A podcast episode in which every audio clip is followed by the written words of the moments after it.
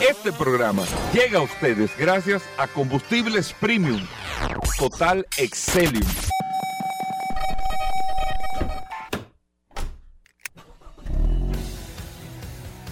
Bienvenidos al programa número uno de movilidad en la República Dominicana.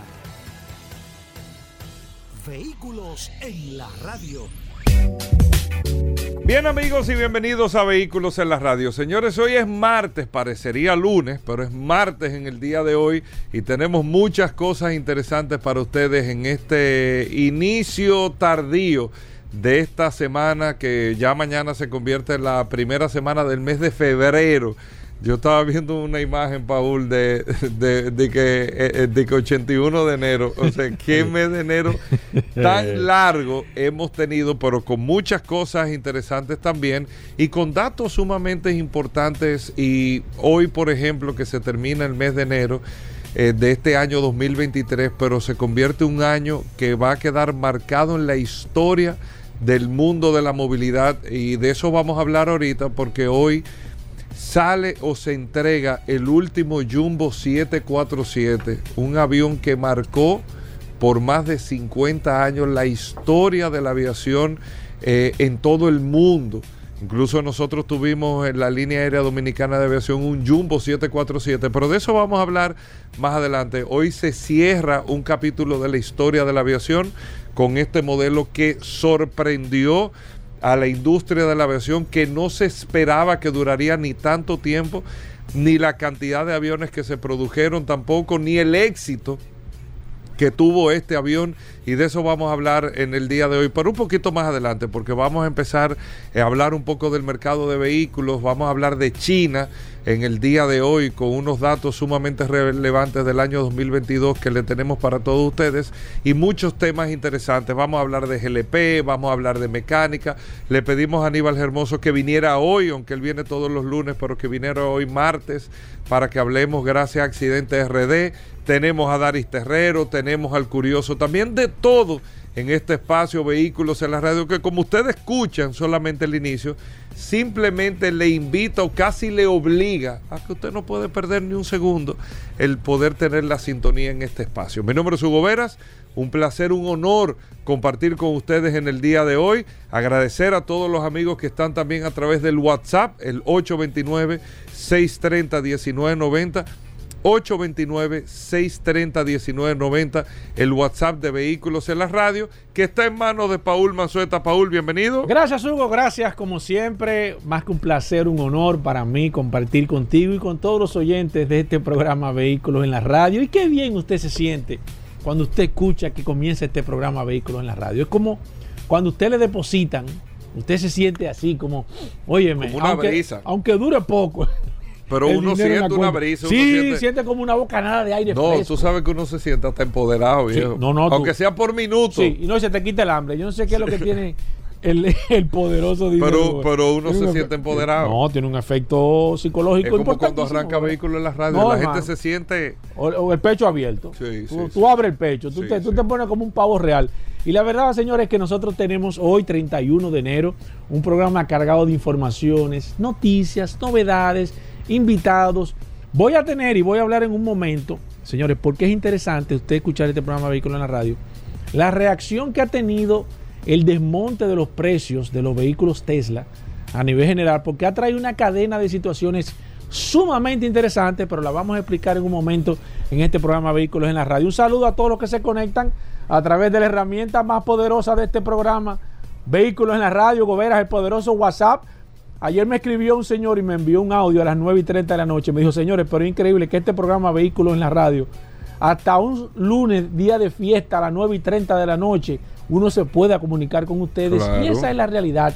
Esa es la utilidad de esta herramienta, que usted pueda tener un acceso de manera precisa y concisa con todo este maravilloso equipo de vehículos en la radio. Usted se puede agregar, ¿eh? es sencillo, es gratis, eh, está a su disposición.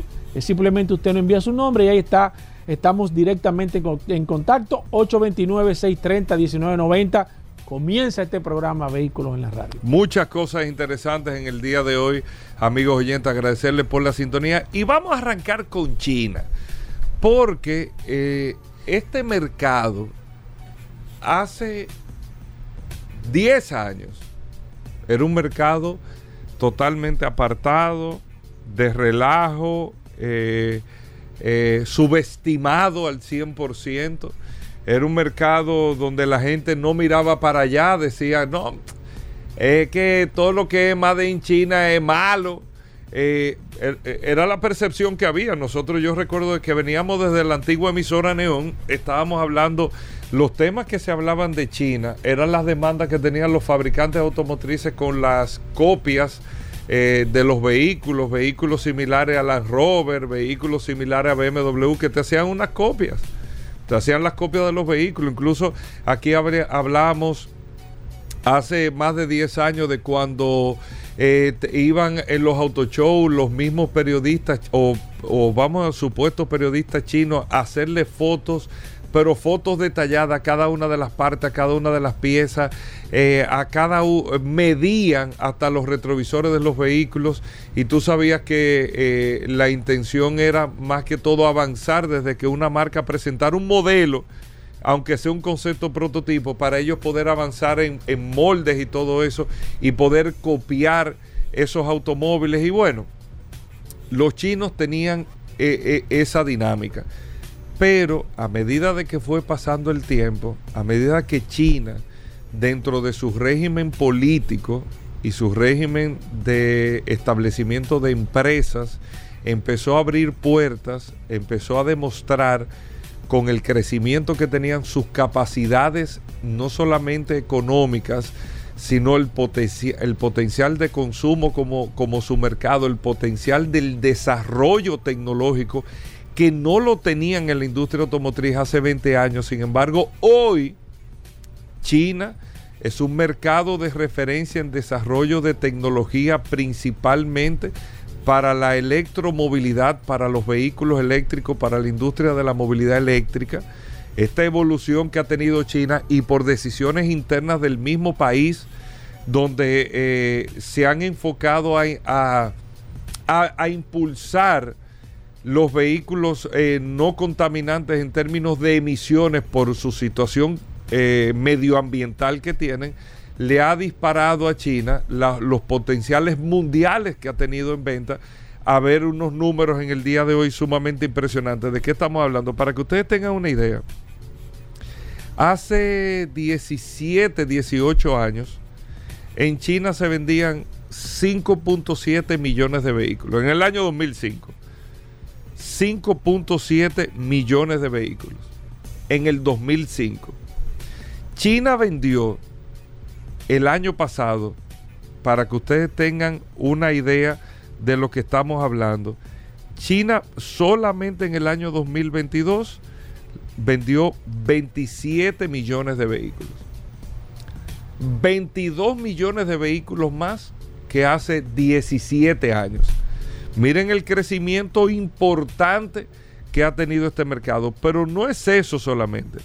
Es que China aumentó la exportación de vehículos del año 2021 al año 2022 en un 54%.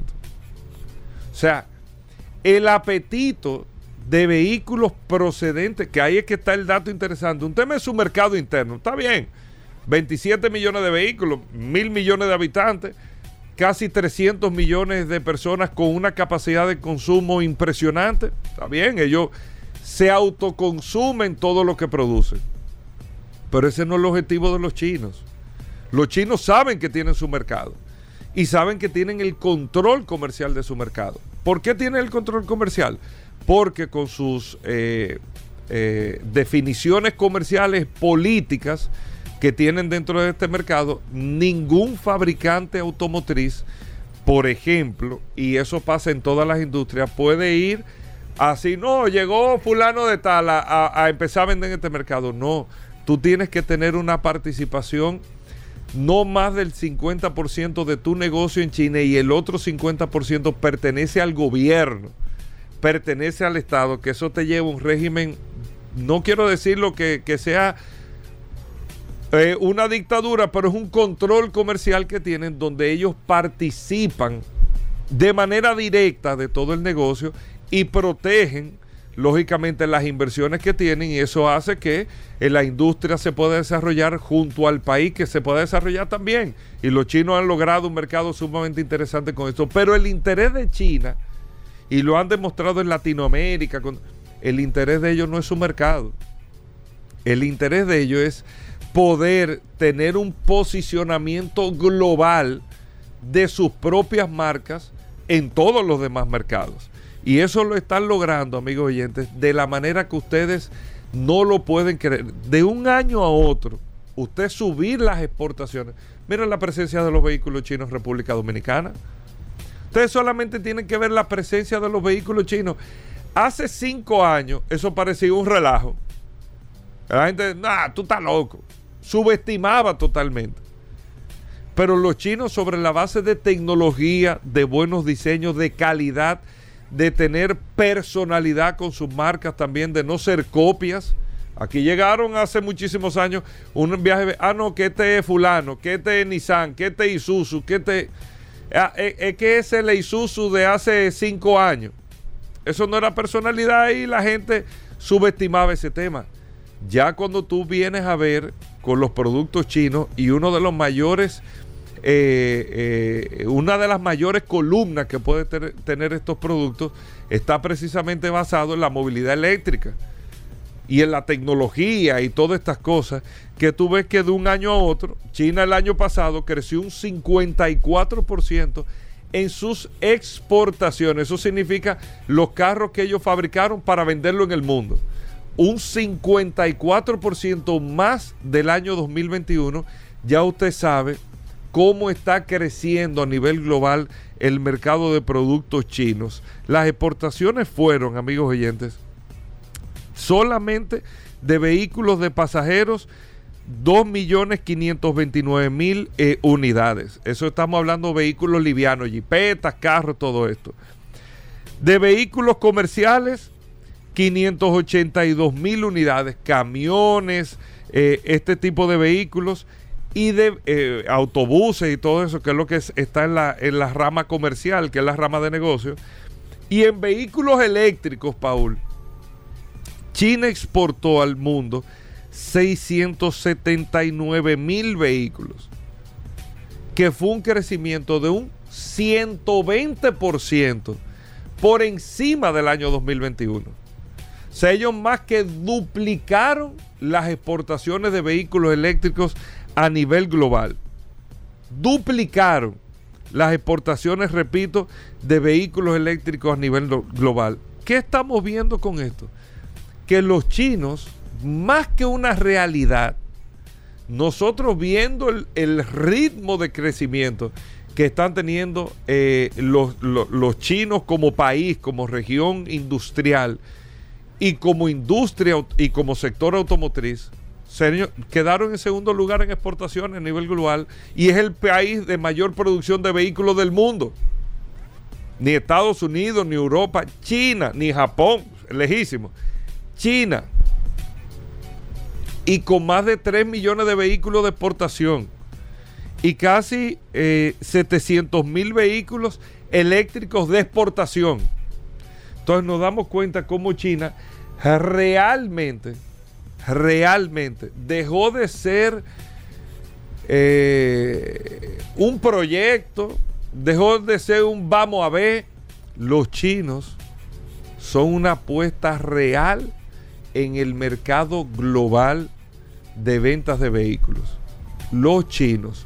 Yo por último recuerdo hace más de siete años que yo, yo fui entrevistado por un fabricante de los más importantes de China y lo que me resistió a, esa entrevista era que yo me tenía que ir tres meses, yo me acuerdo, tres o cuatro meses, a un entrenamiento en China para ser eh, como el representante de Latinoamérica, no el representante de ventas, sino como, eh, no lo voy a decir para echar cosas, pero como el director regional de una marca china para toda Latinoamérica, que esté basado aquí en República Dominicana como oficina pero tener que ir a todos los mercados y todo eso, como hacen, que nosotros mismos entrevistamos aquí a personas extranjeras que son representantes, ah, no, nosotros, un lubricante, sí, que está basado en Panamá y todo eso.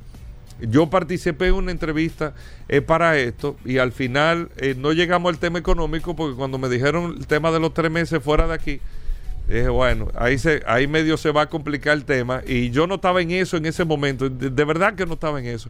Lo veía como una gran oportunidad, pero como que no, yo no estaba en eso, como irme a vivir a China tres meses para después venir para acá, lo, lo veía sumamente atractivo, pero bueno.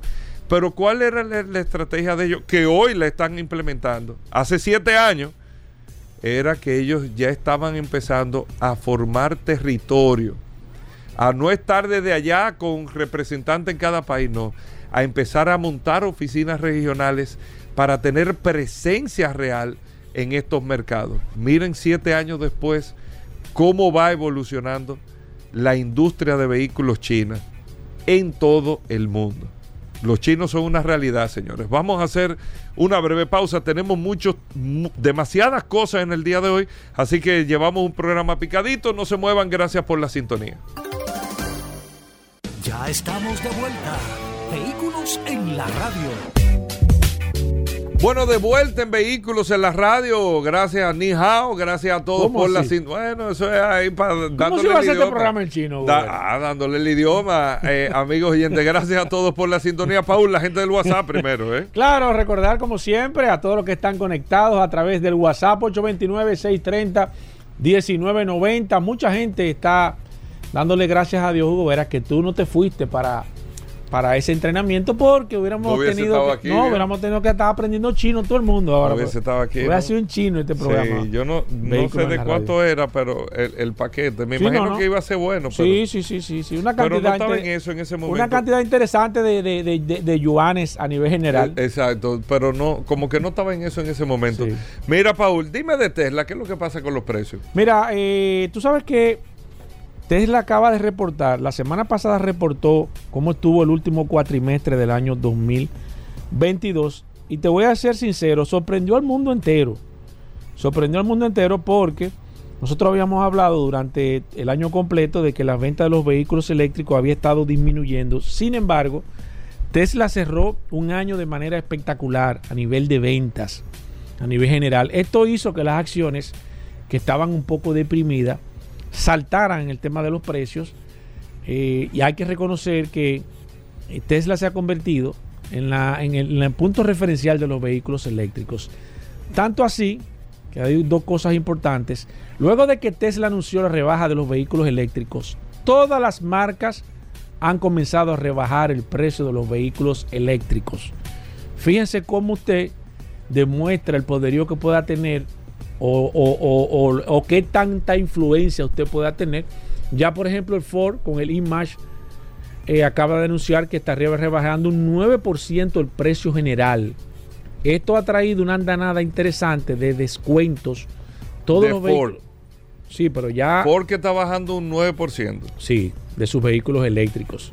¿Qué está, qué, está dando señales? Todos los fabricantes de vehículos eléctricos van a comenzar a bajar sus precios. Al final, bueno, porque ya el, líder de la manada dijo los precios están más baratos. Todo el mundo quiere, va a competir o quiere competir de manera directa con el que tiene el control del mercado. Si tú vas a competir con el que tiene, con el líder, y el líder baja los precios, ¿cuál es tu posición? Tú tienes que hacer lo mismo, porque evidentemente para tú poder competir, tienes que tener precios atractivos. Entonces, esto que se vio al principio negativo en muchos aspectos, eh, porque la gente comenzó a quejarse. Hasta yo me hubiera quejado si hubiera comprado un carro nuevo, evidentemente Tesla con los precios, pero... Y al, mes siguiente me le da un bajón de precio. De precio. Esto ha traído que la gente comience a ver de manera mucho más interactiva y mucho más interesante el tema de poder accesar porque comenzaron a bajar los precios. Cosa que para mí es el punto más más importante que pueda tener un vehículo eléctrico. Ahora mismo, ¿qué pasa con los vehículos eléctricos? Son muy costosos. La gente no se escribe a través del WhatsApp. Mira, yo estoy interesado, pero cuando yo hago una comparativa en un segmento, la verdad que cuesta un 30 o un 40% mucho más el precio. Entonces, no me resulta atractivo porque si yo me voy a ahorrar 15 mil o 20 mil dólares, eso no lo voy a consumir en combustible en 4 o 5 años. Entonces, no tiene sentido comprar un vehículo eléctrico. Ahora, si esto es interesante y si comienzan a bajar los vehículos eléctricos, yo creo que la cosa se va a poner mucho más interesante. Elon Musk hizo dos cosas interesantes en este fin de semana. Primero, un usuario de Tesla que, puso un post en México que, manejando eh, su Tesla, nada más y nada menos que él mismo le contestó y le dijo que lo que quiso decir con el tweet era que era como muy, muy amigable el tema de México para él, que era muy como, como que quería, eh, amaba a México. dijo Elon Musk. Eh, dijo Elon Musk. Entonces, fíjese, por eso es que él se ha convertido Pero no entiendo, ¿qué fue lo que...? O sea, el tipo escribió, de, como hablando bien de su Tesla, y él le contestó que qué bueno y que él como que amaba la cultura de, mexicana, como que amaba a México, como que le gustaba. Señores, fíjese que eh, ahí es que está el tema. ¿Qué CEO de, qué, de otra compañía le contesta a un usuario? Solamente esa publicidad que él se ganó ahí. ¿Por quién rechaza eso, señores? Por eso que se ha hecho grande. Todo ese vínculo viejo. Es que cuando el presidente aquí, eh, eh, en la toma de posición, que él le contestó un tuit a la. Señores. eso fue un boom. Es que no hay ningún CEO que haga eso. El hombre está atento a su. Mira, y estamos hablando de que esos CEOs, señores, esa gente son. No es que son supermanes, pero no es que son dioses, pero manejan un mercado global.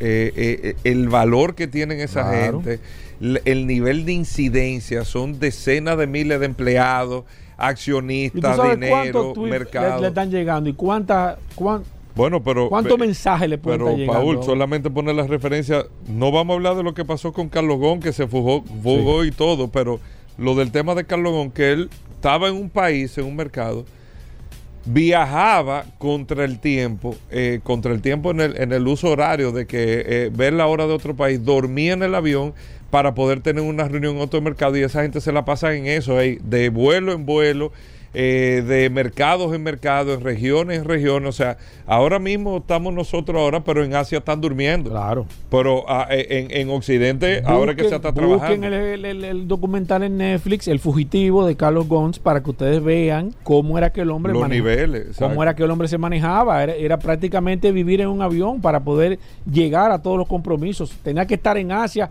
y luego tenía que estar en Estados Unidos o sea, era, eh, es un tema que la gente lo ve como algo interesante, o sea, que, una que los Musk te responde un tweet. Él tiene que tener cientos de miles de mentions todos los días. Exacto, exacto.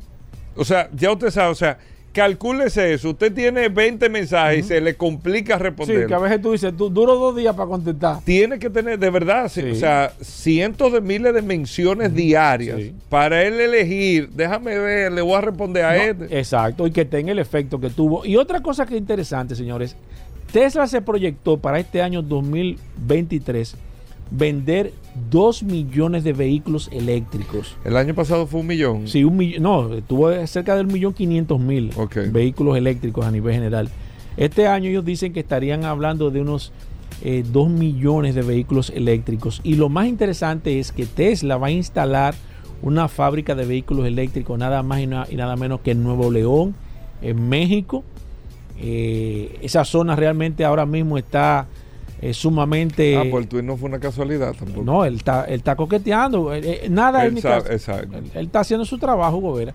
O sea, fíjense cómo ya Tesla tiene una mega fábrica en Alemania, tiene una en China, tiene en California y ahora va para, para México. A nivel general, señores, todos eh, la industria de vehículos eléctricos está enfocada y qué bueno, y al principio quizá uno lo vimos negativo, pero él está dando señales de que los vehículos eléctricos van a comenzar a bajar y esto pudiese ayudar a compensar todo ese, todo lo que hablamos eh, al, principio de este año de que se le van a quitar una serie de incentivos y demás, porque esto va a ayudar a que usted no vea como imposible a nivel general. Señores, ya aquí han comenzado a bajar los precios de los vehículos eléctricos.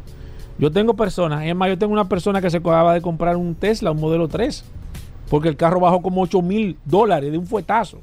Entonces ya la persona dijo, bueno, ahora sí me voy a meter en el, en, el bote a nivel general. Entonces esas son las cosas que al final yo creo que este año, si las cosas siguen como van y los precios de los vehículos eléctricos comienzan a bajar de la manera que se está haciendo, de una manera muy agresiva, yo creo que quizás podamos ver un aumento en las ventas de vehículos eléctricos, no solamente en la República Dominicana, que de hecho en este mes de febrero vamos a tener aquí, y me prometieron, vamos a tener cómo estuvieron las ventas de vehículos eléctricos en la República Dominicana, de acuerdo a las informaciones que le van a entregar a, a mi contacto.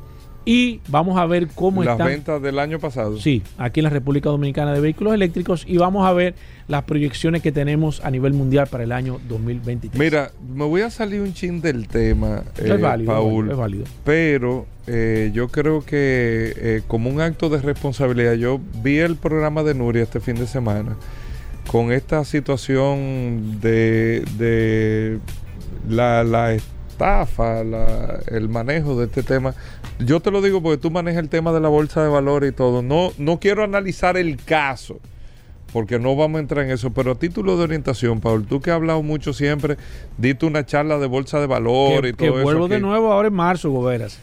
Eh, ¿Qué consejo darle a la gente porque se pudiese satanizar ese tema, eso puede quitarle mucha o le quita mucha confianza al tema. ¿Qué consejo para uno, cualquier paso que vaya a dar en ese sentido, lo haga seguro? Porque tú te pones a oír los testimonios, no, este tipo vino, eh, yo vi la cosa, que sé yo cuánto. Es verdad que si tú investigas un chisme antes de tú poner 100 pesos en un sitio, tú te das cuenta de muchas cosas. A veces uno se mete en la cabeza con cosas que, eh, eh, con fantasía que te venden, gente que tiene mucha habilidad para, para, sacar. Pero levemente, ¿cómo me cuido? Lo primero que tú tienes que darte cuenta y tienes que saber es que el dinero fácil no existe. No existe, no existe. Entonces, cualquier negocio que usted vaya a inventar, lo primero que usted tiene que hacer es investigar, asesorarse. Nada Pero el tipo que me está asesorando. No, es que, es que ese tipo, yo no creo en eso. O sea, eh, si tú te pones a ver a nivel general, Hugo Veras, tú tienes que tener una idea de cómo están los intereses y cómo están las inversiones a nivel general. El tema es que el ser humano le gustan las cosas fáciles, rápidas y sencillas, y eso no existe, señores. En ningún negocio en el mundo existe. Si no, fíjense las grandes fortunas cómo funcionan. Comienzan poco a poco a hacerse. La, eso no existe. Entonces, cuando usted le pinte normalmente las cosas muy fáciles, y, y te puede hablar de otro sistema, que hay que tener mucho cuidado. Hay un sistema que se están buscando inversores en el sector transporte que es muy delicado. Ajá. Muy delicado. Sí, aquí. Muy delicado. ¿eh? Lo primero que usted tiene que hacer antes de invertir, vaya a la superintendencia de valores y verifique si esa compañía está registrada para yo entiendo que eso es lo primero. Para tomar, para poder, eh, eh, porque usted tiene que tener un permiso para usted eh, captar. Yo, quise traer el tema, pues aquí como hablamos de las acciones, no, no, no, cuánto está Ford, cuánto está Tesla, cuánto está fulano, uno mismo habla, concho, si yo hubiese comprado tantas acciones, pero un tema es de usted captar dinero. Eso, eso por, yo mismo, y nosotros lo hemos hablado aquí, en, la, en las charlas que nosotros damos, en los seminarios de cómo aprender, yo le, informo a las personas, usted maneja su dinero.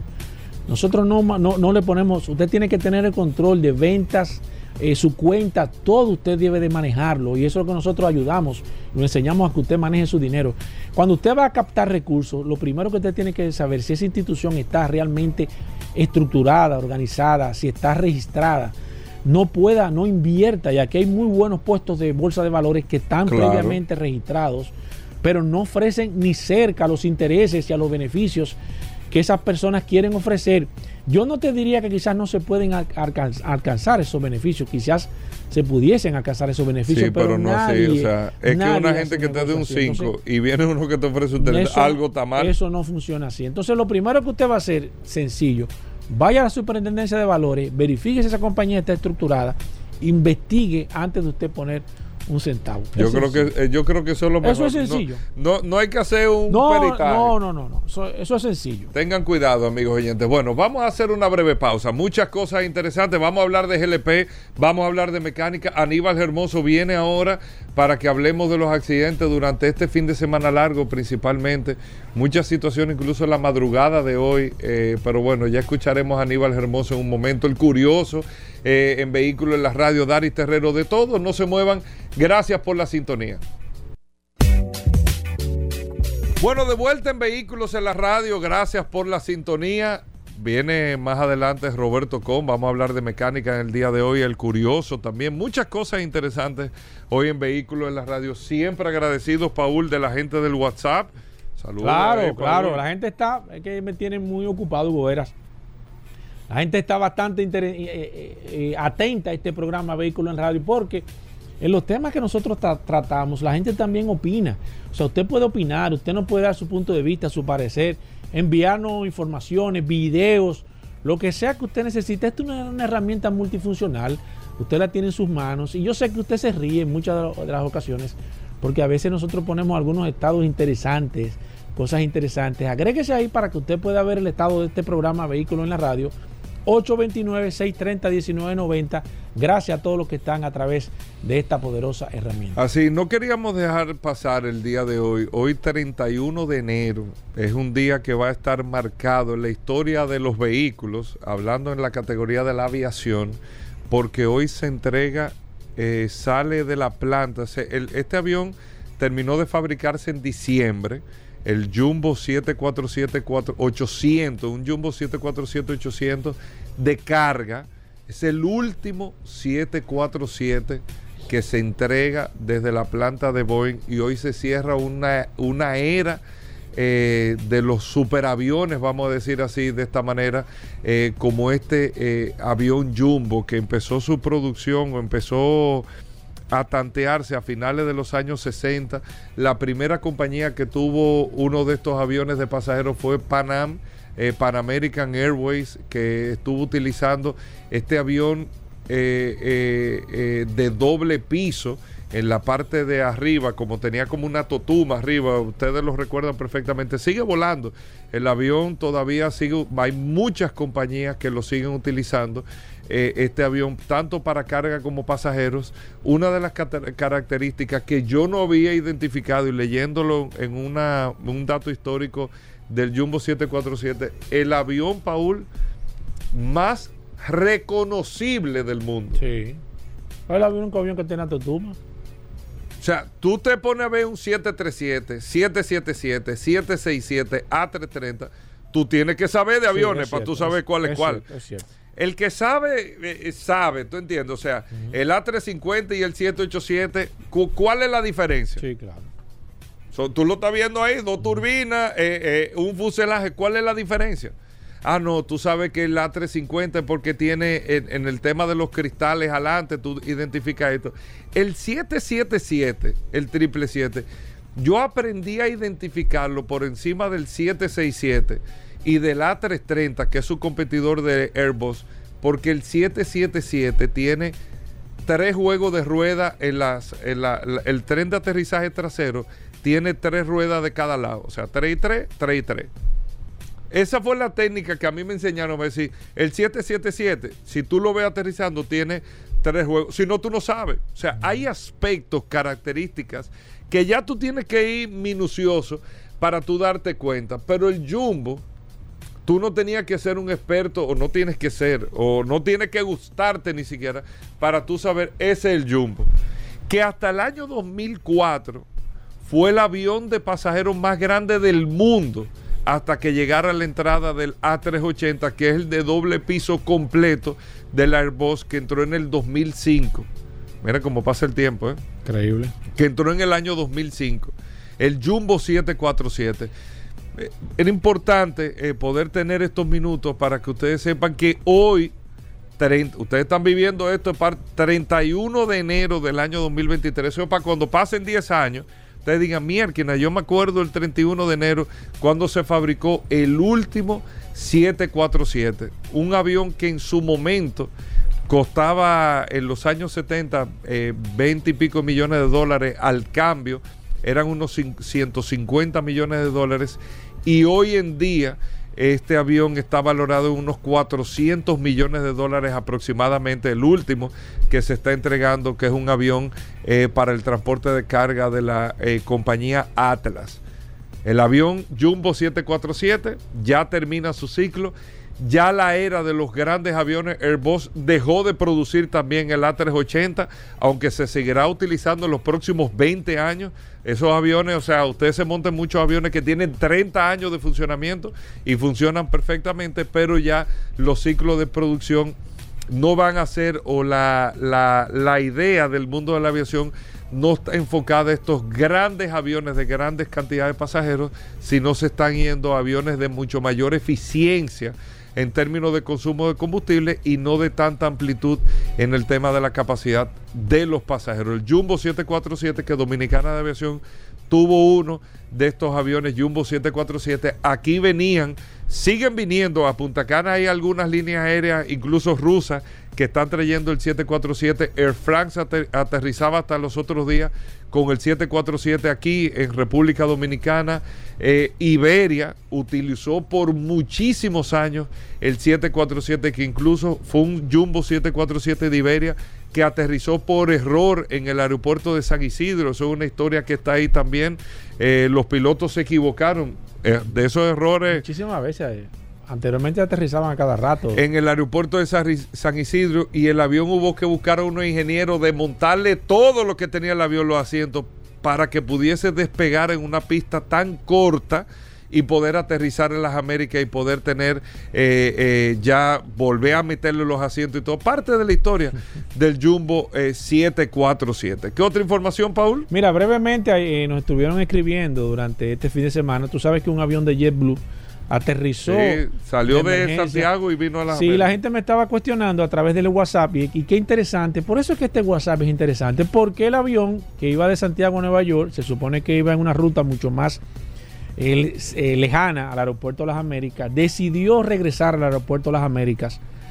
Eh, y no aterrizar en el aeropuerto internacional de Santiago. Entonces, eh, siempre, siempre, siempre nosotros debemos de aclarar esta situación y, Corrado en varias ocasiones nos ha, nos ha dicho qué sucede en este caso, por ejemplo, ellos deciden los pilotos en cuál aeropuerto quieren, quieren aterrizar por un tema de, seguridad, por un tema... Mucha gente, yo leí los cuestionamientos, mucha gente, pero ¿por qué no en Puerto Plata, que está al lado? Recuerdas, Hugo Veras. Y además iba para Nueva York. Exacto, recuerdas, lamentablemente, que ya hace un año del, accidente del avión que, que despegó del Ligüero, y aterrizó en el aeropuerto de las Américas, que es donde tuvo el, accidente, que por qué no aterrizó en el aeropuerto también de Ligüero si él estaba prácticamente despegando, se dio cuenta que venía con un problema. Entonces sucede la misma situación. Es un tema de facilidad, Corrado lo explicó aquí, es un tema de facilidad, tamaño de pista, o sea, hay una serie de factores que influyen al momento del piloto,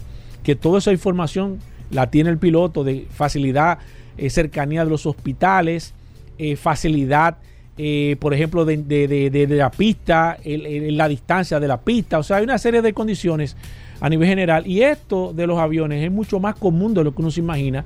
El fallo que le dio a, ese avión era que se estaban recalentando los motores. Y la gente dice, bueno, pero como un motor se supone que es enfriado por aire, se va a comenzar a recalentar. Sí, se va, se puede comenzar a recalentar por una serie de condiciones. Quizás está quemando mucho más combustible de lo normal eh, puede haber algún fallo en el tema de, la refrigeración del motor. O sea, hay ciertas condiciones, gracias a Dios no sucedió nada, pero es un dato sumamente interesante para que ustedes lo sepan. Brevemente, aunque no lo hemos tocado, señores, hoy es el último día para usted sacar la placa. De acuerdo a datos que tenemos, más de 300 mil personas. Yo no sé cómo estarán las, el tema de, la, de, las, de los bancos y, la, y, la, y las estafetas de la Dirección General de Impuestos Internos, pero yo creo que se debe de eh, usted como, como, como usuario de vehículos. Tú sabes que me gustó, que vi un reportaje, muchos choferes diciendo lo culpable somos nosotros. Sí, porque yo creo que yo creo como que, se hizo una una, una reflexión ahí. Sí, yo creo que usted usted tiene que ser sensato y usted tres meses y usted no pudo conseguir 1.500 pesos para usted eh, sacar su, su derecho a circulación. Yo creo que usted no puede justificar. No puede primero pedir prórroga, porque yo creo que ya eso es cosa del pasado, bajo este esquema. Pero usted dejar para último, más de 300 mil personas dejar para último, sacar eh, eh, eh, su, derecho a circulación, yo creo que no es justificación. Usted, que no está escuchando como ser humano, tiene que revisarse, porque usted tiene un problema. No es la sociedad, no es el sistema. No venga a decir que son los 1.500 pesos, que usted gastó más de ahí de los 1.500 pesos, lo votó. Entonces no venga a justificar.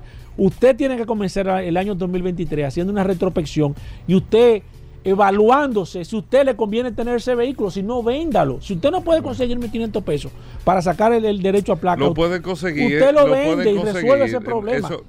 Eh, y evite, se está echándole la culpa al gobierno, al Estado, al sistema. Evítese ese problema. Deje eso, que usted no está para tener carro.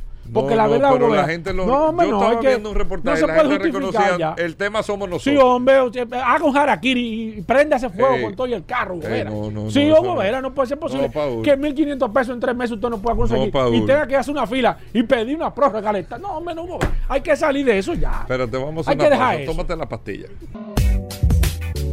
Bueno, Aníbal Hermoso, hoy es martes, pero Aníbal Hermoso viene en el día de hoy después de un fin de semana largo. Nuestros amigos de Accidentes RD que reportan, tienen un registro de todas las situaciones que pasan en la República Dominicana y siempre hacemos este segmento como una responsabilidad para que usted pueda escuchar lo que sucedió en algunos casos, por qué sucedió, para ver si nosotros cogemos cabeza y tratamos de no repetir esa acción, de no repetir esa acción. Aníbal Hermoso, bienvenido, ¿cómo va todo?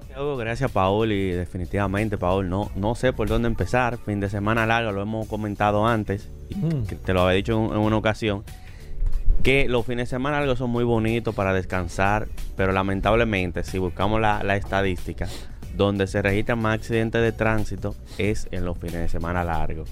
Y si dependiera de mí, que lamentablemente no depende de mí, yo evitara eso de, que lo moví para el lunes, lo moví para el viernes y, y evitara que se crearan fines de semana largos. Ok, tienen un fin, pero desde el punto de vista de la seguridad vial, yo evitaría. Aumentan el tema de los, de, los accidentes. definitivamente. ¿Qué, qué, qué, más peligroso? ¿El, día de, ir a los sitios o, el regreso, Aníbal? El regreso. Mira, el regreso, definitivamente, eh, que, es lo que demuestra la estadística. El domingo, que es el día que regresa. ayer, en, este caso, que era un domingo, o sea, domingo que era el lunes día de fiesta, es donde más se registran accidentes porque la gente, eh, el dominicano no tiene fin, Pablo. El dominicano va, no va a descansar, va, con todo. va a celebrar con todo y regresa entonces cansado, agotado y es donde la fatiga lo traiciona.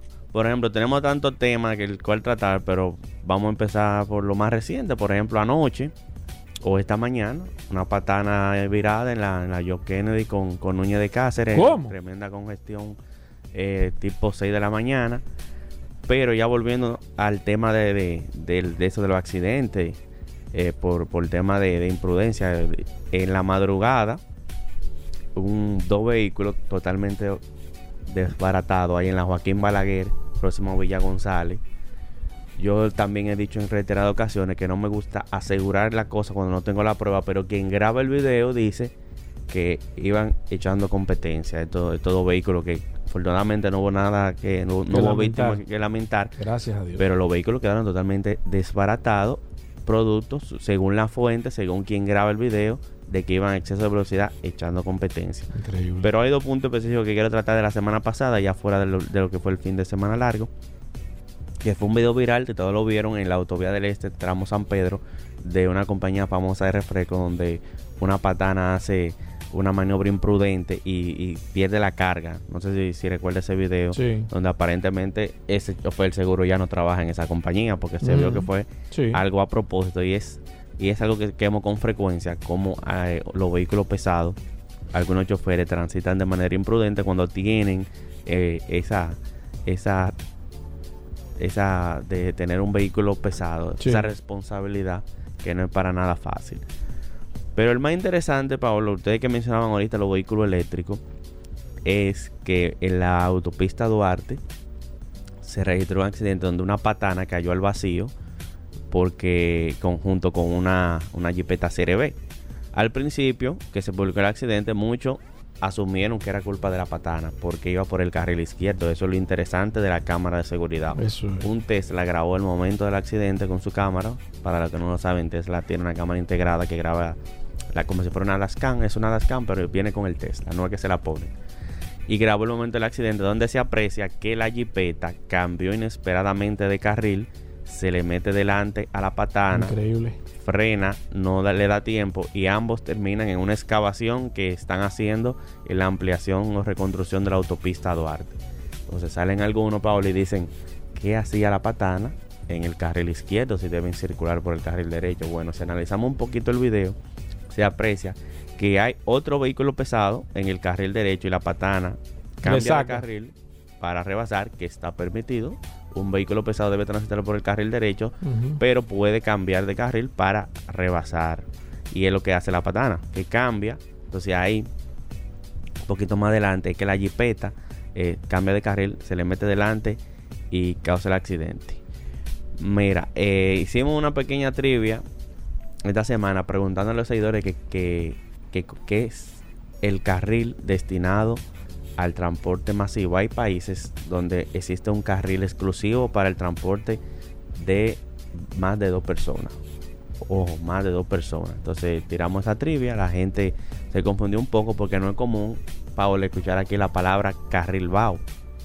El carril BAO es un carril que se diseñó exclusivamente para el tránsito de más de dos personas. Es decir, que solo lo pueden utilizar cuando la persona que va en un vehículo tiene más de dos personas, incluido el pasajero.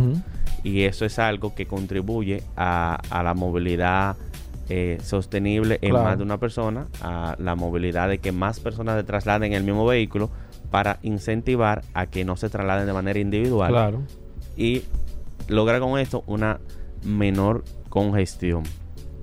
Para esta noche, Paul, tenemos. ¿Hay video? Ah, tenemos un videito Ah, pero mira qué bien, te salvaste que hoy no es lunes. Sí, tenemos un videito. vamos a arrancar Marte. Mire, ¿y de, ¿y de qué el video? ¿A qué hora? Suena raro, pero el video es a las 8, tipo 8. 8, bien. Sí, el video. bien. El video vamos a comparar un Ferrari con un Twingo. ¿Cómo? Sí, a petición de. Voy al Twingo. Petición de Twingo. Voy al Twingo. Mira, entonces esta noche a través de. A través de la plataforma Accidente RD vamos a comparar un Ferrari. Suena raro, pero dependiendo del público y lo que usted busque en un vehículo, voy al se Twingo, pueden comparar. Y para cerrar, eh, lamentablemente, si tenemos ciertas cantidades de vehículo incendiado. Antes de pasar, recordar a ustedes que este segmento llega a ustedes gracias a Créditos Guimánfer. Búscanos en redes sociales como Guimánfer RD, con sucursales en La Bonaire, San Martín, Autopista Duarte, Rómulo Betancourt y Villamella. Créditos Guimánfer, el crédito que buscas. Mira, entre los vehículos incendiados tenemos en el carril expreso del puente Juan Bosch, que últimamente se han incendiado muchos vehículos ah, en ese carril expreso. ¿y qué será? Se viran, de hecho nos llegó un, accidente donde se viró el vehículo y había un perrito bueno, ni tan perrito porque era bien grande y se escapó. Lo publicamos, por suerte apareció, lo recuperaron en el, En, el accidente. Sí. El perro entonces quedó bien, pero se escapó del accidente y la persona. No, lo digo yo. Pero el perrito apareció. Qué bueno. En la carrera Santiago de los Caballeros, en la José Tapia Brea con Avenida 27 de febrero y en el tramo carretero Casavito Contanza, en el fin de semana largo fue eso, en La Vega, el vehículo se accidentó y se incendió. O sea, tenemos cuatro registros en esta semana de vehículos incendiados. Aníbal, la gente que se quiera poner en contacto contigo, ¿cómo lo puede hacer? Pueden hacerlo a través de las redes sociales, Instagram, Facebook, Twitter, a través de accidentes rayita abajo RD, accidentes rayita RD y nuestra cuenta alterna con contenido creado accidentes.rd. Bueno, ahí está Aníbal Hermoso. Te seguimos Accidentes RD Accidentes RD, la gente eh, para reportar un accidente, la verdad es que se ha convertido en una costumbre, como lo dijo Paul la semana pasada, que tuvo la situación con el motor, que vino de una vez el señor Accidentes RD. Mire. todo el mundo con el tema de accidentes RD, así que te felicito, Aníbal. Vamos a hacer una pausa, no se muevan. Bueno, todo el mundo lo estaba esperando, nuestros amigos de Autotecnigas. Aquí está Carlos Lara con nosotros, el gaseoso en Vehículos en la Radio. Hay un compendio de preguntas en este WhatsApp, Carlos, que tú no te puedes imaginar. Pero primero, siempre vamos a recordar Autotecnigas y más que todo los servicios que ustedes ofrecen para la instalación y mantenimiento de dispositivos de GLP en vehículos. Sobre todo. Exactamente. Bienvenido, Carlos. Gracias, gracias. Un placer eh, escucharte y verte y darte, como siempre. ¿Cómo va todo allá en Autotécnica? Y eventualmente a Paul también. Claro, Paul, viejo, el gaseoso. Es un eje, es un eje esencial. Bueno. Claro, mira. De tu existencia. ¿Cómo va todo, Carlos, viejo? ¿Cómo va todo en Autotécnica?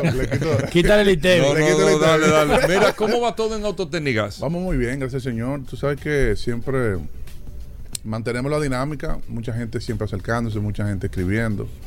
Eh, a veces tengo que delegar un poquito ya por los altos volúmenes de, asistencia, de, requerimiento del público, de los radioyentes del programa.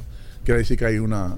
Claro, mucha gente haciéndole mantenimiento. ¿Ha entendido la gente el tema sí, se ha ido creando una conciencia. Tú sabes que eso toma un proceso. Y realmente entendemos que el público ha reaccionado de manera positiva porque se preocupa, mira, eh, está funcionando, pero oye, tengo un año que no paso. ¿Cada qué tiempo hay que hacerle mantenimiento al sistema? Tú sabes que eso es igual parecido como el aceite. Te dicen, mira, 5 mil millas, o dependiendo del tipo de aceite que tú estés utilizando, o tres meses. normalmente lo promediado, hemos dicho, que el sistema esté equipado con un contabilizador de horas, o sea, de uso de GLP. O sea, que cada 350 horas él va a emitir. Por lo menos el de ustedes. Sí. Va a emitir un, aviso sonoro cada cierto tiempo indicándote que ya debe de pasar a un chequeo. En un, en un vehículo, si no le cambio el aceite, me daña el motor. Eso es correcto. Evidentemente. ¿Qué pasa si yo no le doy mantenimiento a un equipo? Bueno, puede comprometer partes, por ejemplo. Llega un momento que el filtro, que es el que vamos a decir que protege. El filtro de gas. De gas, correcto. Eh, gracias por la sí. El filtro de gas que va normalmente instalado eh, justo antes de los inyectores. El que protege de cualquier partícula que pueda desprenderse o que pueda llegar al tanque de abastecimiento por, cualquier razón, eh, comprometa cualquiera de las partes internas. Entonces, eventualmente, si ese filtro se desintegra con el tiempo, puede, porque está hecho de un, de un, material que no es sólido en el punto de vista metálico, sino parecido a una lana es como si fuera material como una, de una mascarilla. Correctamente. Entonces, con el tiempo, entonces, ¿qué pasa? Si pasa cualquier partícula, calza el pistón del inyector, puede pasar algo que pueda dañar el diafragma del convertidor y eventualmente puede causar un daño económico en el equipo. No un daño a nivel de... cada tres meses, cada cinco mil kilómetros, hacer el mantenimiento. No, cada cinco mil kilómetros no. En este caso se promedia porque en Europa se recorre mucho. Ahí en Europa te dicen 20 mil kilómetros. Pero aquí yo te diría promedio unos 5, 8 mil kilómetros promediados, sí.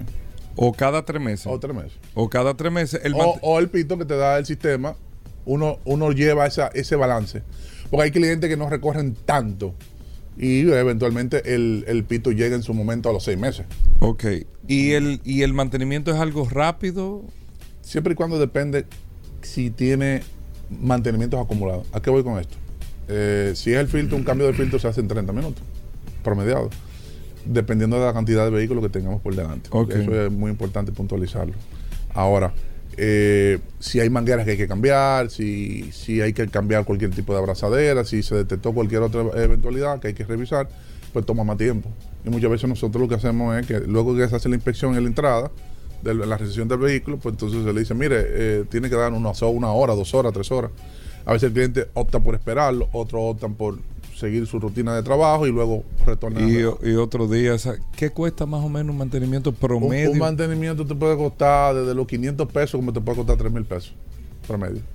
También informando que nosotros le ofertamos también mantenimiento preventivo a nivel de cambio de filtro purificador de aire, de motor, también hacemos cambio de aceite, cambio de bujía. Ok, aprovechan y hacen. Y aprovechan ese el, el, combo completo. Perfecto. Bueno, Carlos Lara con nosotros. Tenemos pregunta en el WhatsApp 829-630-1990. Aprovechen a Carlos Lara, un especialista un especialista en materia de GLP, amigos oyentes, eh, eh, de todo lo que tiene que ver y son los que representan el sistema Tartarini, el mejor sistema de GLP, amigos oyentes del programa. Ahí está la clave con nuestros amigos de Autotécnicas. Vamos con preguntas, Paul. Perfecto, aquí dice, hola, buenas tardes, Carlos. ¿Se le puede poner GLP a una Mazda CX5 Sport año 2016 con motor 2.5?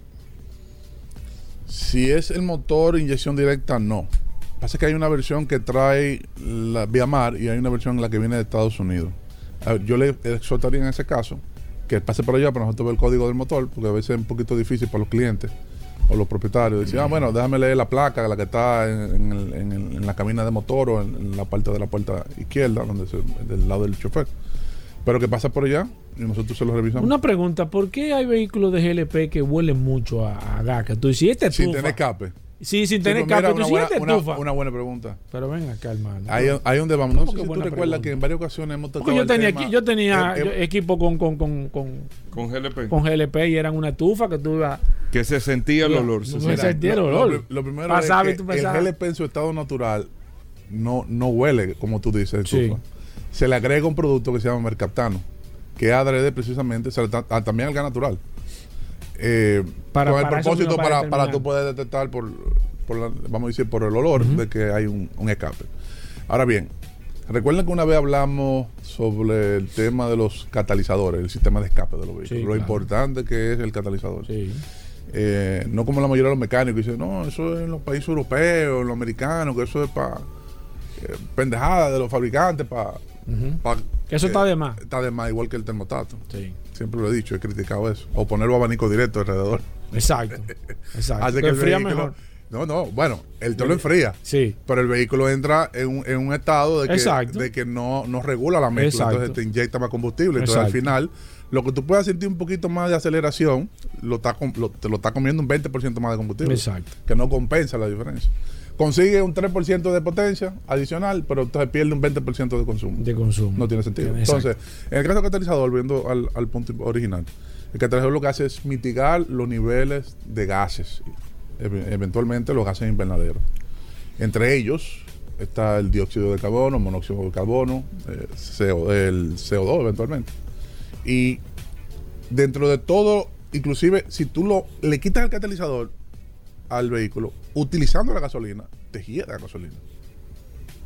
¿Me explico? Sí, exacto. O sea, mitiga los olores. Sí, cuando el catalizador está malo, huele a gasolina, la gasolina crudita. Crudita, tú la, la sientes crudita y tú crees que la mezcla está mal, no es que está mal, simplemente es que el catalizador se lo eliminaron. Entonces, así como tal, eventualmente el olor aumenta. Si el, vehículo tiene un catalizador que está funcional, que está en su óptimo eh, funcionamiento, no debe dolerte a GLP bajo ninguna circunstancia.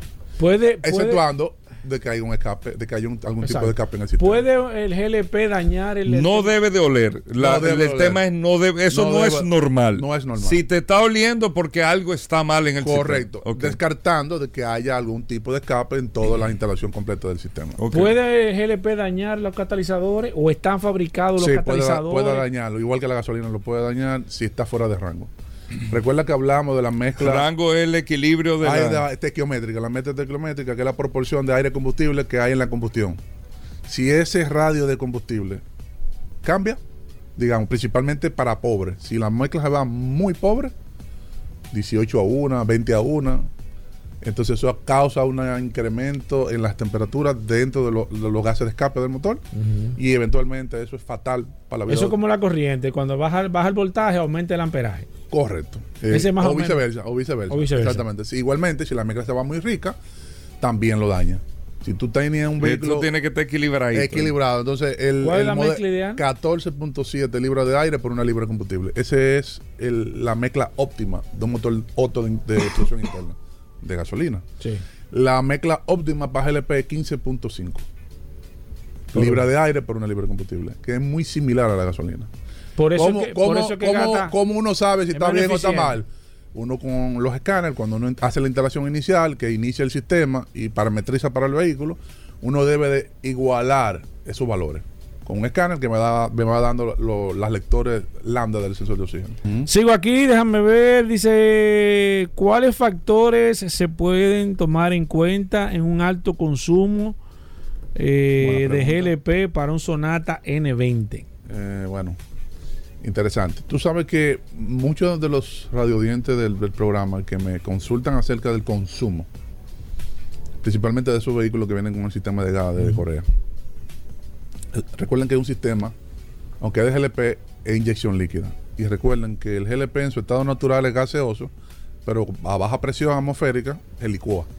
O sea, no necesita una temperatura bajo cero para licuarse como el gas natural o el, hidrógeno. Entonces, ¿qué pasa?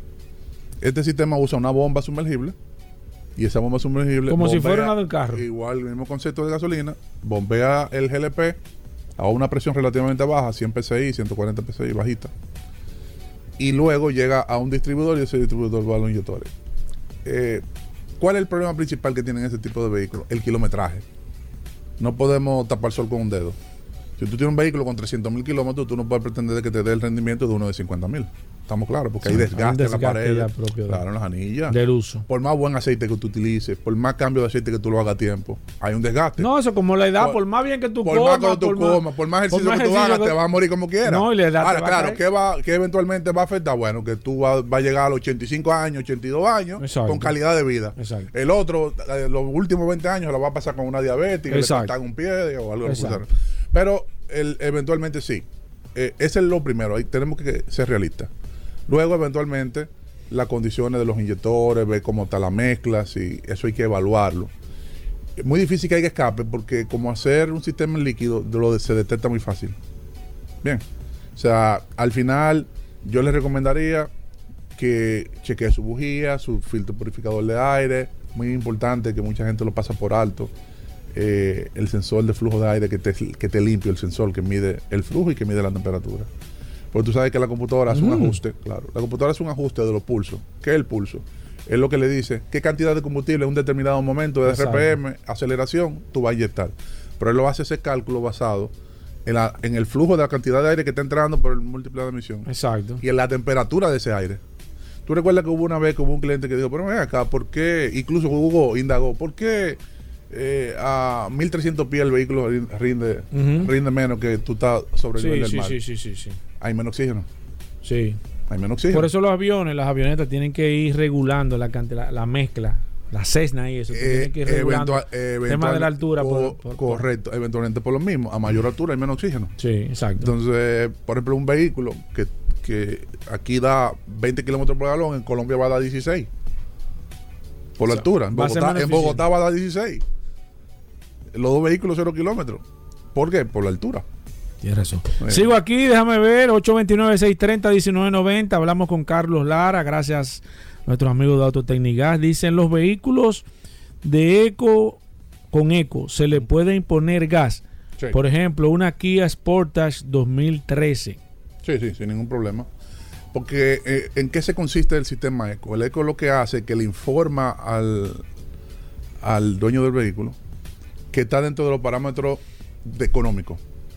Porque la gente lo, ve como ecológico, pero es de economía. En el sentido de que cuando tú manejas el acelerador, la salida del vehículo, cuando digo que lo manejas, es que no lo presiona bruscamente, sino que lo va llevando sobre la marcha en un desarrollo constante el vehículo consume menos. ¿Cuánto puede ahorrarte tú manejándolo en eco? Hasta un 10%, 100%. O sea, una manera de, manejo y aceleración agresiva te impacta 10-15% del consumo. Solamente la salida, en el desarrollo. Entonces, fíjate que cuando tú sales bruscamente, el eco se apaga. Porque aumentan los pulsos y aumentan los RPM bruscamente. Exacto. Entonces, yo lo que les recomendaría, sí, que sí, que eventualmente trate de manejar. Hay que educar el pie. Claro. Hay que educarlo. Eh, sigo aquí, déjame ver. Eh, ¿Me puede decir qué me puede decir de instalar gas natural a una gran Cherokee? ¿Y qué puede decir sobre los tanques? Pregúntale sobre el tema de si, el tanque, si los tanques pesan mucho. Depende del tipo de tanque, eso lo habíamos hablado eh, anteriormente. Entonces que hay tipo 1, tipo 2, tipo 3 hasta llegar a tipo 4. El tipo 1 es el ordinario, el de acero, que viene con espesores de 10 a 12 milímetros. Es un tanque promedio si un tanque de 90 litros a 100 litros debe andar entre 240 a 250 libras vacío, con un alcance promediado de unos 5 galones de gasolina. O sea, para que él lo lleve a un esquema de qué cantidad de kilometraje él puede manejar. Si le da 20 kilómetros por galón, va a manejar 100 kilómetros por tanque. Claro, en el gas natural tú puedes combinar tanques. Si para él no es un problema el tema del espacio de su baúl, porque eventualmente Va a tener que eliminarlo. Bueno, si tiene tercera fila de asientos o eventualmente si quiere condenar todo el espacio para poner los tanques, porque hay que una realidad eh, real que hay que decirle que ahora mismo actualmente el ahorro anda un 65% promediado con relación a la gasolina, el gas natural. Hay ciertos sacrificios que eventualmente hay que hacer porque el rellenado es más frecuente, eso no, no se puede tapar el sol con un dedo tenemos también la pérdida de potencia, que va a ser aproximadamente entre un 15, un 20%, depende de la compresión y la condición mecánica del motor. Y el costo del equipo ronda los 1.300 dólares. O sea que el ahorro es sustancial, más en ese tipo de vehículos, e, especialmente por el consumo. Exacto. O sea que fácilmente en tres meses, cuatro meses ya él tiene el retorno de la inversión. Perfecto. Eh, una, más. Última, una eh, Dice aquí una Suzuki APB 2007. ¿Cómo le va? Dije, ¿cómo le va? ¿Cómo le va con un equipo de gas? Yo Suzuki que, APB la palabra excelente, excelente. Excelente. Ese vehículo es muy, es muy concurrido ya en las instalaciones. Se utiliza mucho. Sí, se utiliza mucho. en vez de un vehículo utilitario. De guata, sí, de utilitario que lo utilizan las pequeñas y medianas empresas. Eh, funciona en la, perfección, tanto en GLP como en gas natural. Eh, dependiendo de cuál sea su recorrido, dependiendo de cuál sea su necesidad, puede optar por cualquiera de los dos sistemas sin ningún problema. Altamente recomendado. Perfecto. Carlos, ¿dónde está Autotecnigas? ¿Cómo nos comunicamos con ustedes? Eh, bueno, yo. ¿Y la flota? ¿Ya me la sacaste? No. ¿Cómo así? ¿Qué fue? ¿Cómo así? no, mentira. Eh, calle Las Javillas, eh, número uno, esquina Doctor de Filló, atrás de Leche Rica, ahí en Los Prados. Estamos para servirle en la principal. También estamos en Santiago, en la, la Estrella Sadalá, número 60. Eso es Miraflores. Y tenemos también ahí en la calle marginal, en la entrada, al lado de Enrique Motor, en Higüey, para aquellos que están en la zona este, que tanto nos escriben que lo que está ahí en la Romana y el que está cerca ahí en el Ceibo, toditos llegan allá y va por Punta Cana. O sea que estamos para servirle.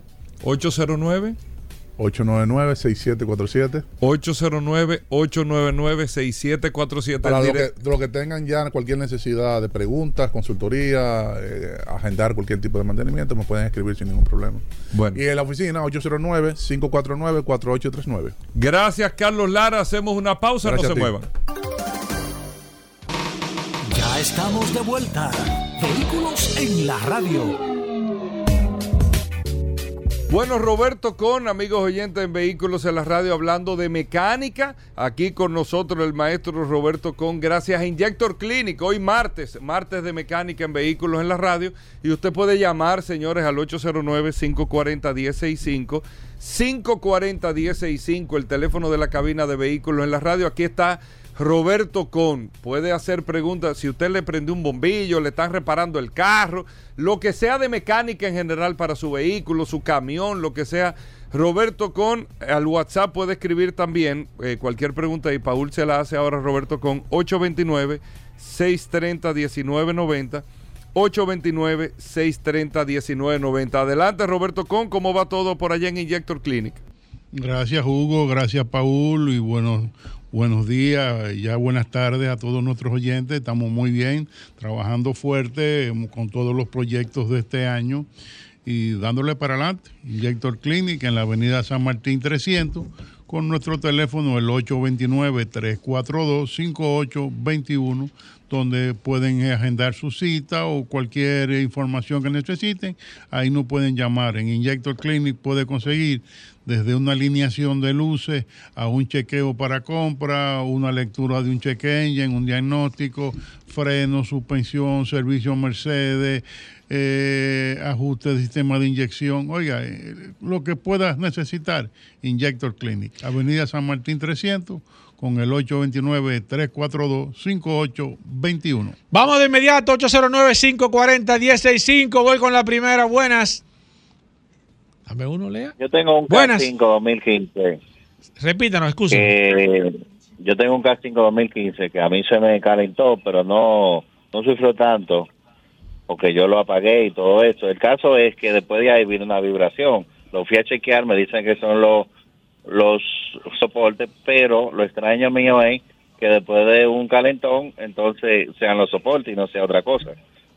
Roberto, ¿alguna pregunta, señor? Bueno, mire, eh, Escúchenos por la radio, por favor. Eh, ambas cosas pueden causarle una vibración. O sea, hay que chequear si no tienen las dos cosas o si es solamente los soportes o algún tema con el calentón que se dio, que yo espero que no sea muy grave en el motor.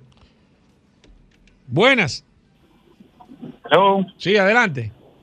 Buenas. Mira, hermano, yo tengo una Ford Explorer 2013 y de hace un tiempito para acá al arrancar tiene como un cancaneo. Si yo voy en carretera, cuando voy acelerando no hay problema, pero siempre arrancar como, como un cancaneo. ¿Qué, ¿De qué será eso? Porque yo tengo, un amigo mío tiene una igual y hace lo mismo. Una pregunta, ¿usted siente cancaneo donde? ¿En el motor o un tema de carrocería? No, no, no, no, no, es como en el motor. En el como motor. Arrancar, como, que, como, que no, como si la transmisión no agarrara bien. ¿Y no tiene ningún check engine encendido? Sí tiene el check engine, pero como es 2013 dicen que el catalizador, que eso es normal, siempre lo lleva, se lo borran y vuelve. Por el tema del no, le, no, le, han dicho qué es lo que tiene? ¿Por qué, por qué tiene el check engine encendido? No, siempre me la última vez fue que el, el catalizador. Okay. como uno se maneja. Eh, ok, escúchanos por la radio. Roberto, ¿qué? Primero, tener un check engine encendido no es normal. Okay. Es anormal. Exacto. Lo normal es que no tenga nada encendido. Entonces, eh, si ya hay un, hay un problema de los catalizadores, de los sensores, eh, no está trabajando correctamente el motor, está trabajando en un programa, vamos a decir, de, de emergencia, donde la eficiencia eh, está en segundo plano. ¿Entiendes? El tiempo no está funcionando donde es. Eh, eh, entonces, no puede tener la, la, potencia y el punto exacto para que arranque sin ningún problema. Algo tiene y está ligado a, los sensores de oxígeno y al catalizador. Por eso viene la deficiencia. Buenas. Sí, buenas. Sí. Eh, una pregunta para el señor Con. Yo tengo una CRB 2018 EX y le cambié la pantalla a la luz Turing. Estas pantallas como son LED también se pueden calibrar, o sea, pueden que esté descalibrada para que la luz no me dé, porque yo realmente entiendo que no alumbran bien como la pantalla normal. Escucho por la radio, gracias. Eh, sí, normalmente todas las pantallas se, se pueden alinear si eh, tienen los elementos que permitan alinearla si las modificaron demasiado y le quitaron eh, las graduaciones, no, no, no se pueden, pero pasé por allá y las miramos. Tú le echas un ojo. Pueda. Recordar, Roberto, que, Roberto, que este segmento llega, gracias a... A Petrona, Petrona, el aceite de máxima calidad que reúne todas las, las, especificaciones que usted necesita. Si requiere de un aceite especial para una especificación específica, puede contactar al señor Hernández en Magna Motor y ahí él gustosamente le dirá cuál de nuestros aceites le puede convenir. Buenas. Buenas. Y Roberto, una Tacoma 2017, eh, cuando está cuando frena con el cambio puesto, se siente el temblor, le quitas el cambio y se pone serenita. No es un super temblor, pero es algo que no debe ser normal. Tiene los coils, se lo conseguí nuevos y originales. ¿Qué otra señal tú me puedes mandar decir o algo? Te escucho por la radio o si me quiere preguntar algo antes de colgar. Minutico, ¿tiene algún chequeño emprendido? No, ninguno. Y no da ningún error en, ningún sensor. Le he puesto varios sensores de, desde los UA, desde los buenos hasta los más mejorcitos. Ok, ¿y los soportes cómo están? Eh, FUA, Buena pregunta. Los soportes. No, no, no, no, sé, no sé. Pues, pues, no lo he chequeado, no tengo el dato. Dele por ahí entonces. Dele por los, por los, por los, por los soportes. Sí. Voy con esta. Buenas. Sí. Adelante, maestro. No, no una pregunta, sino eh, contribuir con lo del, de la Ford Explorer.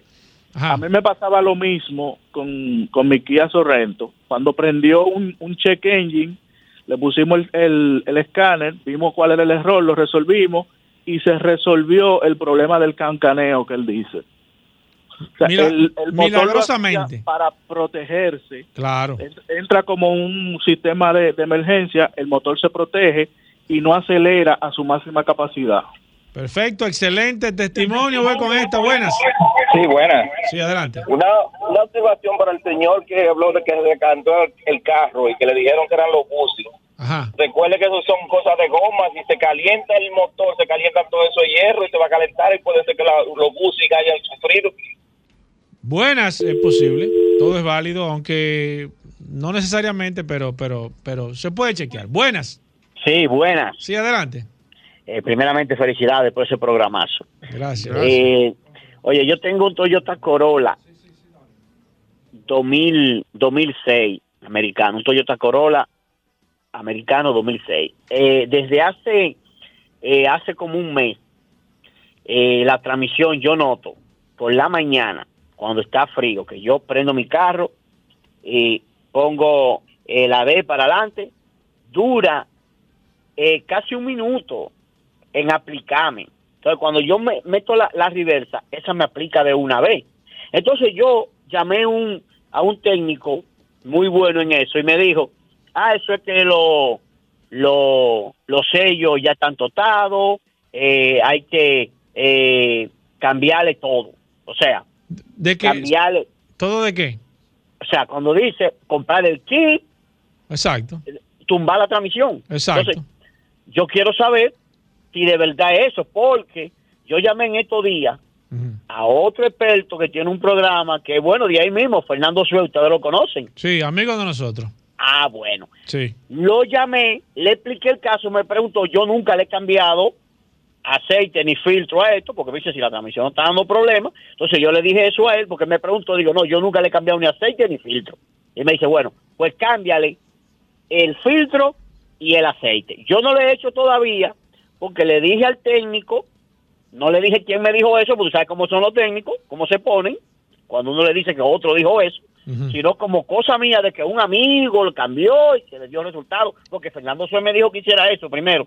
Y él me dice, ah, pero entonces tú te llevas de, de, uno que te dice en la calle y, del técnico que sabe de eso. Ah, pues si eso, eh, hay que llevarse de lo que sabe como forma satírica. Entonces yo quiero saber lo que Fernando Suárez me dijo. Puede ser que sea eso porque nunca le he cambiado el filtro del aceite o el técnico está dice la verdad que hay que cambiar el kit, que ya lo sé yo están tostados, que sé yo qué. Bueno, aquí, aquí Roberto Con se la va a jugar ahora mismo. Roberto, eh, ten cuidado, que Fernando es amigo de nosotros. En ese caso, no, no, no, nada contra Fernando. Okay. En ese caso, no, pues me escribe la transmisión tiene teóricamente una fuga interna hidráulica. La fuga interna hidráulica es causado por los sellos duros, desgaste de, en los discos y, demás.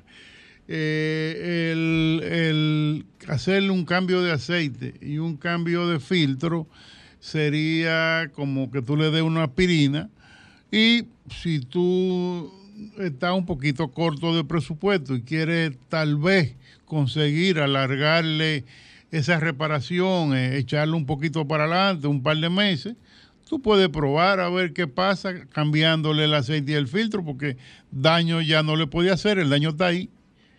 Tú tienes que hacerlo y por favor, nos dejas saber qué pasó. Voy con esta, buenas. Te manejaste bien ahí. Fernando me dijo, estoy escuchando. Adelante. Y mira, es para saber. Sí. Yo tengo una Chevrolet Traverse y quiero ponerle un sistema de gas. ¿Usted cree que eso sea 2011? ¿Que eso sea conveniente? Oh, pero, pero, por supuesto, señor. Aquí Carlos Lara. Bueno, ya Carlos se retiró hace un momento, pero, pero hemos hablado en varias ocasiones. O sea, lo que le recomendamos y lo que le recomienda este, este programa es que monte un equipo eh, de calidad, como los equipos Tartarini que distribuyen nuestros amigos de Autotécnica. Pero le va a funcionar excelentemente bien. Voy con esta. Buenas. Señores, buenas. Mire, tengo una pregunta. Ando buscando aceite 5W30 para motor diésel. Sin full sintético. ¿Dónde lo puedo conseguir? ¿Fuiste a, ¿fuiste a Soluciones Automotrices? No. ¿Dónde tú estás? Aquí en Herrera. En Herrera. Mira, ahí en la Rómulo Betancourt. Tú tienes otro sitio, O, sea, oh. que se vaya a Magna ahí en, Herrera, en la Te puede ir también, exacto. Puede ir a Magna ahí en la, en la Luperón y, y, ah. procurar Pablo Hernández ahí. Tú le dices Pablo, Pablo Aceite de cariño. Está bien, muchas gracias. Ahí él te lo consigue y te da tu descuento. 809-540-165 Mecánica. Hoy martes, inicio de esta semana, eh, con el maestro Roberto Kahn. Roberto, Hace un momento alguien nos estuvo, nos estuvo escribiendo, me escribió de nuevo ahora, con el tema de los supertanques. Los supertanques anteriores, como el que la persona nos recomendó, tú me dijiste que se reparaban. Son los supertanques que trabajan los frenos. Los supertanques modernos, los vehículos modernos, ¿no se reparan ¿Y cómo funciona, Roberto? Mira, eh, hay, hay supertanques ya modernos, última generación, que son hasta eléctricos y tienen eh, incluso sensores. ¿Cómo? Sensores eh, internos para, para diagnóstico. Entonces, esos, esos supertanques yo no le pondría la mano. Pero, Eso hay que cambiarlo. Exacto. Supertanques tradicionales, yo no recomiendo repararlo, pero sí, hay, hay sitios y personas que los reparan. Tres últimas llamadas para Roberto. Buenas. Buenas. Hola. Hola, buenas. Sí, hola. bueno, yo escucho siempre el programa y aunque yo no ando en jipeta ni nada de eso, mi carrito es una tártara del No, no, no. Su carro es su carro y nosotros lo queremos igualito que si fuera el último modelo de la última marca. Ok, bueno, pues mío es un, un Corolla del 2002 sucede que el carro se me apaga mucho. Yo le he llevado como a cinco mecánicos y ninguno da con, la solución del problema. A veces a 10 veces se le apaga. ¿Se le apaga cómo? ¿Cuando está parado? ¿Cuando usted acelera? Explíquenos un poco, por favor. Cuando voy caminando. O sea, por ejemplo, yo voy conduciendo y de momento, sobre todo en la mañana, me pasa mucho. ¿Y usted lo tiene en gasolina o en gas? Gasolina y premium gasolina y premium y no tiene ningún cheque en encendido en el tablero. No, nada, todo perfecto. ¿Le pusieron el escáner a ese vehículo? ¿Usted lo llevó a poner el escáner? Sí, y, ellos dijeron que no. Al final lo que me dieron fue, sal de eso y cómprate otro. No, no, no, no. Mire, eh, escúchenos por la radio. Vaya donde, donde el maestro Roberto Con para que, el maestro Con le eche un ojo a su carro. Responsablemente yo la estoy enviando allá. Roberto, ¿cómo se pone en contacto contigo? Avenida San Martín 300, el 829-342.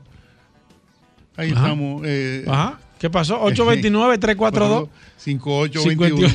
Ah, wow. 5821. Se, eh, se te fue la luz, apagó. Sí, eh, en la avenida San Martín, ahí le echamos un ojo a ver qué es lo que tiene su Corolla, que, tiene, que, nadie le encuentra, qué es lo que pasa. Claro que sí. Ahí por lo menos la vamos a guiar. ¿Qué le recomendamos Repíteme el número de nuevo. 829-342-5821. Gracias, Roberto. Señores, se acaba este programa Vehículos en la Radio. Gracias por la sintonía. Lo dejamos con solo para mujeres. Combustibles Premium Total Excelium. Presentó.